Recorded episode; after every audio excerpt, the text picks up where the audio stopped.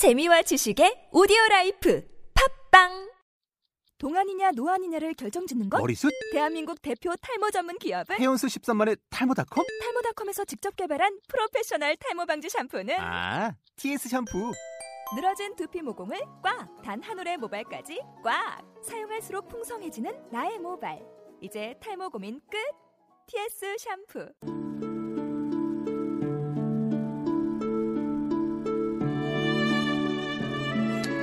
여섯 마리의 말이 눈을 찔린 사건을 실화로 삼은 영국 극작가 피터 셰퍼의 작품 에쿠스는 심리극이죠.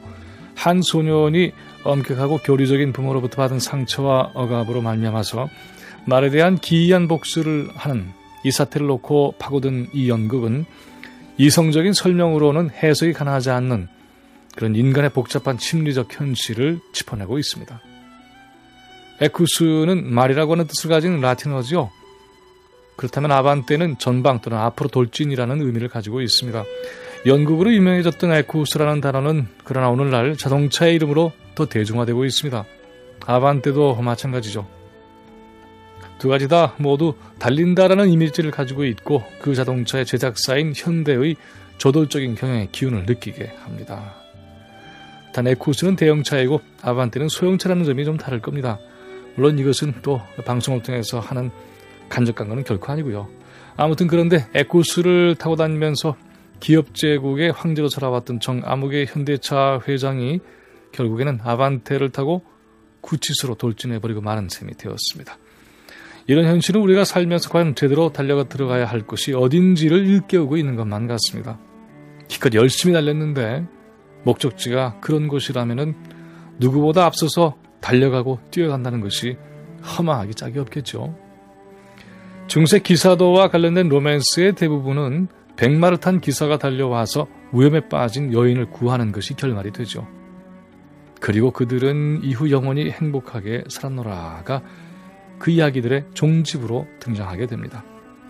그러고 보면 큼직한 대형차 에쿠스를 타고 힘차게 앞으로 아반떼 하면서 돌진하는 것은 오랜 인류의 갈망과 그리고 꿈이었는지도 모르겠습니다.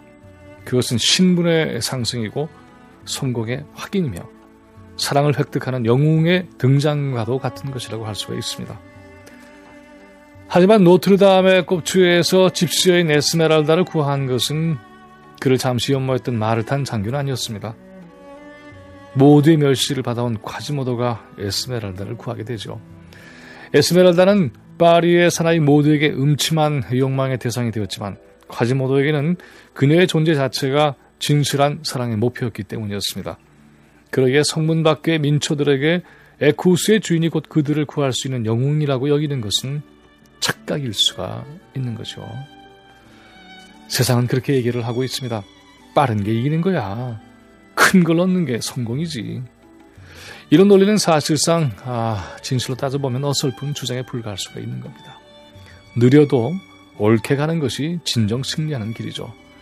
남들이 볼 때에는 별로 크지도 않고 또는 초라하게 보일지라도 자신에게 진실로 소중한 것이라면 그것이 곧 성공의 의미를 완성시킨다고 할 수가 있습니다.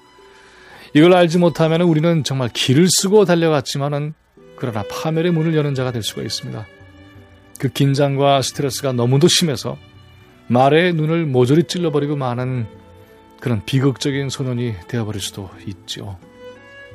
날이 참 많이 따뜻해졌죠. 누구의 제약도 받지 않고 들판을 달리고 싶은 그런 계절입니다. 산에 올라서 하늘과 마주대하고 싶은 그런 시간들이라고 할 수가 있습니다. 강을 건너 저편 마을로 가서 새로운 이야기를 듣고 또 나누고 싶기도 한 때라고 할 수가 있습니다. 그런 우리의 앞날에 진정으로 성공하는 문이 열렸으면 좋겠네요. 막상 목표 지점에 도달해 보니까 바라지 않았던 엉뚱한 문이 열리는 그런 부르는 겪지 않는 뜨거운 감사가 주어지기를 간절히 바라는 것입니다. 김민웅의 세상 읽기였습니다.